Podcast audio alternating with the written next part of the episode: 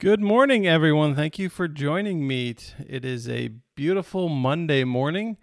It is 10:30, which means we are starting Bible class. Uh, today is a new series we are starting, the theology of hymns, and I thought the best place to start would be with "A Mighty Fortress Is Our God." So that's what we're doing today. We're taking a look at Martin Luther's hymn, "A Mighty Fortress Is Our God." If you're uh, not a Lutheran, you may not know this hymn. I invite you to Google it and watch it on YouTube. Uh, if you are a Lutheran, there's a really good chance that you've sung this hymn a time or two or 20. So we will be looking at Luther's hymn, A Mighty Fortress is Our God. Okay, so we will, uh, A Mighty Fortress is Our God. We will look at the four first four verses. I, I don't know if there's more than four verses. Um, my guess is that uh, you may have other versions that have more verses. There's a lot of versions of this out there, but uh, we're just gonna we'll read through a part of a verse and we'll talk about the theology theology of it. But before we do, just want to say the reason why we're doing this. It's important for us to think about the theology of the hymns or praise songs that we sing. When we sing a song in worship, what are we really singing? What are we really saying? Is there a biblical basis for what we are singing? Is there a biblical basis for what we are saying? It's uh, when we when we're talking about scripture, sometimes it's easier to remember songs or hymns than it is to remember Bible verses. And so it's important that we know whether these favorite hymns of ours are actually from the Bible or, or not. Uh, and what do those say about who God is compared to what we actually what, what we think God is. You know, what the picture of God that we have, the understanding of God that we have, does that come from scripture? Does that come from hymns? Uh, and do those hymns come from scripture? So uh, so we need to uh, talk through these things. So we are starting today with a mighty fortress as our God. Tomorrow we are going to look at the hymn Amazing Grace. We had some requests for Amazing Grace. And then going forward, I would love to have your recommendation. What are hymns that you would like to do this with? Please comment uh, on.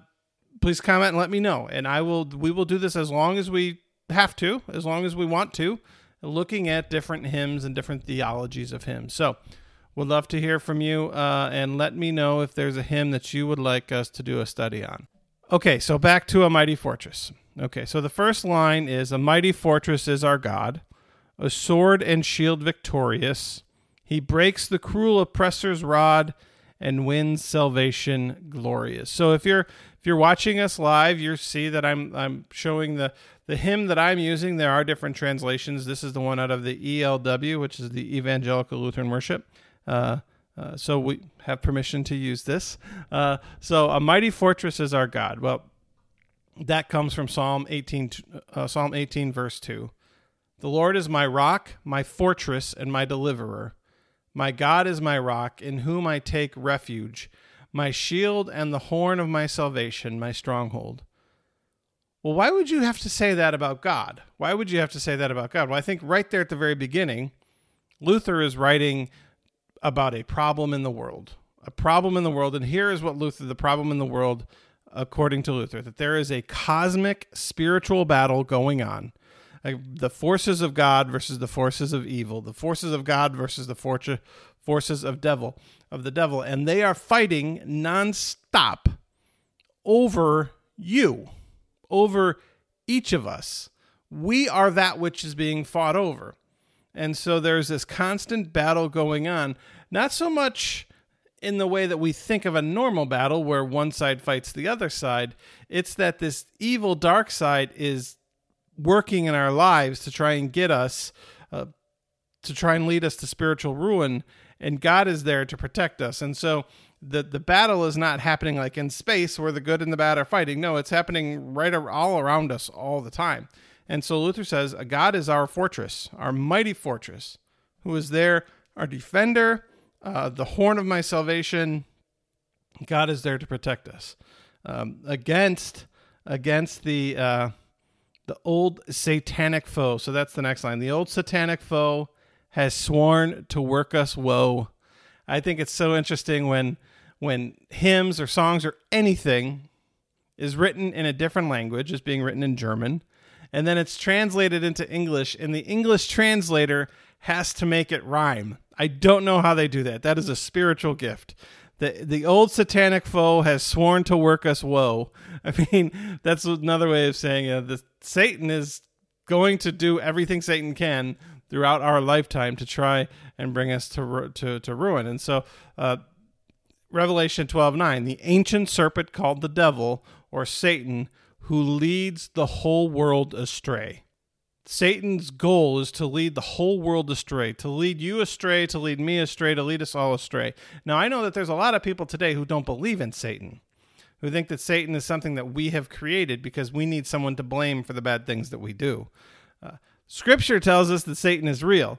Martin Luther believed in Satan so much that in his morning and evening prayers, he talked about evil and, and the evil foe uh, protecting me uh, from the from the wicked foe, both in, in morning and night. And so, yeah, this idea that Satan isn't real, I mean, that the one thing Satan really wants is for you to believe that Satan isn't real, right? So, um, we as people of faith believe that Satan is real because that's what the Bible says, and that's what Jesus said, and that's what Luther believed. And so, that there is a force out there working against us, trying to bring us to ruin. And and and when we make bad decisions, it's no one's fault but our own. When we do bad things, it's no one's fault but our own. But Satan is trying to lure us over to do those things, to do those things, to, to make bad decisions. And he has sworn to work us woe. 1 Peter 5 8, be alert, be alert and sober of mind. Your enemy, the, the devil, prowls around like a roaring lion looking for someone to devour. The, the devil is always out there trying to trying to find someone, trying to find an in, to to change your attitude, to change your outlook on life, to take to take away your faith, to look for reasons to do whatever, so that our lives can, are going to be more difficult, right? Uh, and so then to finish, it's um, with craft and dreadful might he arms himself to fight. On earth he has no equal. So the devil, the devil has craft and might that we cannot compete compete against. And so if you look at Ephesians 6, we're going to go to this later, it's put on the armor of God. Put on the armor of God because on earth Satan has no equal. Satan is a formidable opponent. Better than we are, stronger than we are, more craftier than we are. We have to admit that we cannot defeat Satan on our own. And that is the promise of God's presence, that I will be with you so that you can overcome that. Uh, God is a fortress, a defender, a helper, and Satan, whose power is unequaled on earth, seeks our spiritual ruin. And God says, I'm not going to let that happen. I'm not going to let that happen. So God is our mighty fortress. There's a lot of theology in just the first verse. Uh, okay, so let's look at verse 2 then. Let's look at verse 2. No strength of ours can match his might. Uh, no strength of ours. There are no strength, no understanding, no wisdom, no any of that can match his might. Proverbs 3, verse 5 Trust in the Lord with all your heart and lean not on your own understanding. Truly, truly, truly let God be your strength. Let God be your wisdom. Don't try and fight the devil by yourself. Um, we would be lost, rejected, but now a champion comes to fight whom God himself elected a champion. So this what does it mean to be someone's champion? It means to fight a battle for them because they can't fight it for themselves. Right? It's when we hear this we think of the medieval times when a, a knight would be someone's champion and fight a battle for them. Uh, but Jesus is our champion. 1 John 3 chapter 8. The reason the son of God appeared was to destroy the devil's work. 1 John 3 8. The reason the son of God appeared was to destroy the devil's work. We we have a champion because we cannot win the battle by ourselves, and so Jesus comes to fight the battle that which we cannot, uh, which we can't win by ourselves. And then, of course, we ask who this may be. The Lord of hosts is He, Christ Jesus, mighty Lord, God's only Son adored. He holds the field victorious. So Jesus is victorious. Uh, Romans sixteen twenty. The God of peace will soon crush Satan under your feet. So not only is Jesus victorious, you too will be victorious. Satan will be crushed under your feet. you too will be victorious. So our champion has won victory, a victory that is yours. Uh, because Satan is so powerful, if we trusted our own strength, trusted our own minds, we would fail, we would lose.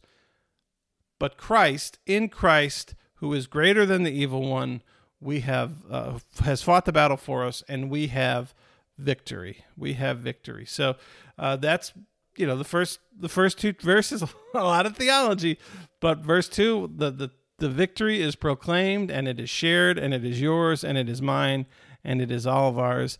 Thanks be to God in Jesus Christ for that victory. Okay, so now on to verse 3. Though hordes of devils fill the land, all threatening to devour us, we tremble not, unmoved we stand, they cannot overpower us. Hordes of devils fill the land. They're everywhere. Our enemies are everywhere trying to trying to do whatever they can to bring us to ruin. Uh, Ephesians 6:12 For our struggle is not against flesh and blood but against the rulers against the authorities, against the powers of this dark world, and against the spiritual forces of evil in the heavenly realms. If we're struggling against human beings, if we're struggling against others, we've missed the point. Our true struggle in life is against the spiritual forces of evil in the heavenly realms.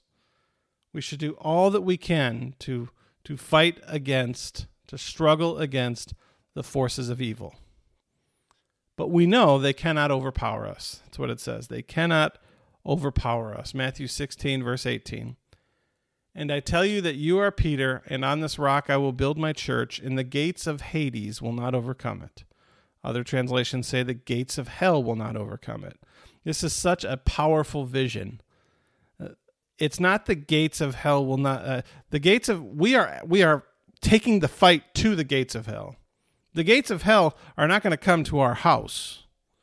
I, I, I just have this vision of the, the Lord of the Rings, the Return of the King, where uh, Aragorn and all the they're all they all go to the gates of Mordor, right, to continue fighting the battle, to continue fighting the battle of good versus evil against all the powers of darkness. They take the battle to the gates of Mordor. That is what the people of God are called to do to take the battle to the gates of hell, to struggle against the spiritual forces of evil in the heavenly realms, to actually take the fight.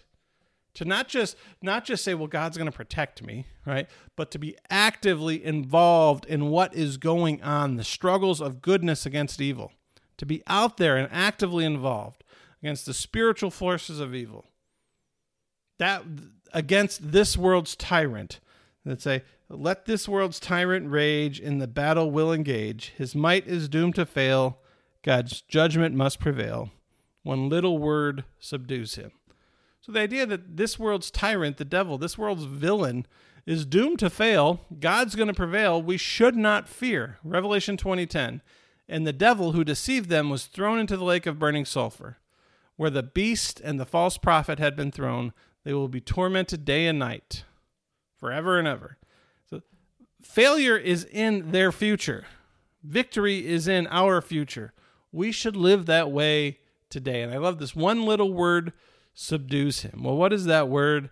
Uh, Philippians 2:10 at the name of Jesus every knee should bow in heaven and on earth and under the earth. John 1 1 in the beginning was the word and the word was with God and the word was God. What little what word are we talking about? Well, the word. We are talking about the word, Jesus. We have nothing to fear because we have Jesus. We have the one word that subdues Satan and all the all the hordes of devils. That we have one word that overcomes the gates of hell. We have one word that is more powerful than anything else. We have many reasons to fear. We have many good reasons to be afraid.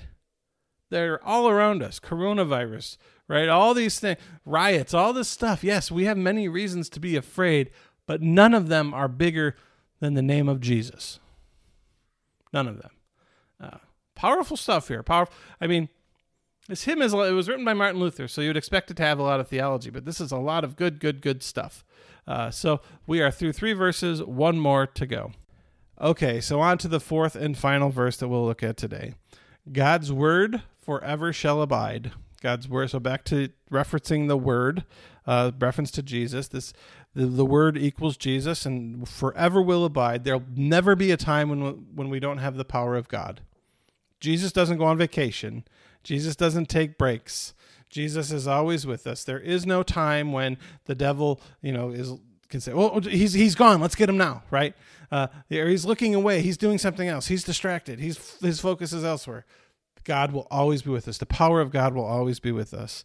And then says, "No thanks to foes who fear it, for God Himself fights by our side with weapons of the Spirit." Weapons of the Spirit. The Holy Spirit comes into our lives. It's in us. It's with us all the time. But it actually gives us weapons to fight this battle. And what are those weapons? Well, we return to the armor of God. Stand firm then with the belt of truth buckled around your waist, the breastplate of righteousness in place, and with your feet fitted with the readiness that comes from the gospel of peace. In addition to all this, take up the shield of faith with which you can extinguish all the flaming arrows of the evil one. Take the helmet of salvation and the sword of the Spirit, which is the word of God. So here is what we have. Here are the weapons that we have to fight against the battle, the, to fight the battle against darkness. The belt of truth, speak the truth. The breastplate of righteousness, do what is right. Do what is right. Do what is good. The gospel of peace. Be at peace. Long for peace. Work for peace. Be a pers- be a peacemaker. Take on the shield of faith. Our faith, this faith that we have in Christ, Nothing is more important than that. Nothing is more powerful than that. The helmet of salvation. This is our hope of salvation. Cover ourselves with this hope, and nothing can take that hope away. Nothing can separate us from the love of God in Christ Jesus. And then the, the sword of the Spirit, which is the word of God. You know, the Bible, the Bible, the Bible. Reading the Bible, uh, it's, it's such a powerful, powerful experience for all of us. Understanding what the Bible says, the picture that this, uh, that the, the Bible paints for us for for who God is, helps us to understand who God is. It shapes and and through reading the word, the spirit transforms us and it's just so important to be in the Bible and to be reading the Bible. Uh, you know, you don't have to read a chapter a day. You don't have to just read a little, you know, just be in it. Just read a verse a day, you know, whatever it is. But um, you know, to to have that, to understand that that is a weapon, that that is something that God has given us, that the Spirit has given us, uh, a weapon in this battle of good versus evil, of God's kingdom versus the kingdom of Satan. Uh, you know, that the more we do these things, the more God's kingdom, the more light we shine, the more God's kingdom comes to the world that we live in. And he says, Were they to take our house, goods, honor, child, or spouse, though life be wrenched away, they cannot win the day. The kingdom's ours forever. So were they to take our house, our spot, all these things? It reminds me of, of Job, right? Everything was taken away from Job, but Job remained faithful. Uh, Matthew 10 28, Jesus says, Do not be afraid of those who kill the body but cannot kill the soul. The body, this body is going to die eventually. But the soul, that which God has saved, that will last forever. Don't be afraid of those who can kill the body. Remain faithful. Understand that what the, this this battle between good and evil is a eternal battle, and it's all about the the salvation of uh, you know of humanity. Uh, and so, don't worry about the things that are temporary. Focus more on the things that are eternal. And then the kingdom's ours forever. Revelation eleven fifteen. The kingdom of the world has become the kingdom of our Lord and His Messiah, and He will reign forever and ever. What a powerful what what a powerful verse because I mean, we're getting right towards the end of the Bible, Revelation. And for all these books of the New Testament, we are told that the kingdom of the world is under the power of Satan, the prince of darkness. And here's the image of Revelation the kingdom of the world has become the kingdom of our Lord, which means what we know, where we live, the reality of where we are is going to be under, for once and finally, the kingdom of Jesus. Satan will be banished, the powers of evil will be banished, and all that will remain is God's kingdom. And it will look beautiful, and it will be a beautiful place to be. The problem in the world, going back to the beginning, is that this cosmic spiritual battle, and you are that which is being fought over. The promise at the end of the song is that God is going to win that battle. God has won that battle for you. God is going to share that victory with you. And at the end of the song, the enemy will be banished forever, for once and for good. So, this is the statement of the song. God will once again and for all of time defeat Satan and triumph over evil in glorious power. This is who our God is. This is what our God can do. This is what the end will look like.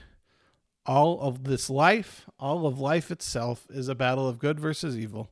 God continues to be with us. God gives us all that we need to overcome the works of evil. And at the end, God will finish the victory. That is a mighty fortress, is our God. Everybody have a wonderful day. Stay safe, protect yourself, and uh, let's close with a word of prayer. Uh, because we are looking at a mighty fortress as our God, written by Luther, I thought we would do Luther's morning prayer since it is still morning. Let us pray. I give thanks to you, Heavenly Father, through Jesus Christ, your dear Son, that you have protected me through the night from all harm and danger. I ask you to preserve and keep me this day also from all sin and evil, that in all our thoughts, words, and deeds we may serve you and please you. Into your hands I commend my body, my soul, and all that is mine. Let your holy angels be with me, so that the wicked foe have no power over me. Amen. Have a great day, everybody. See you soon.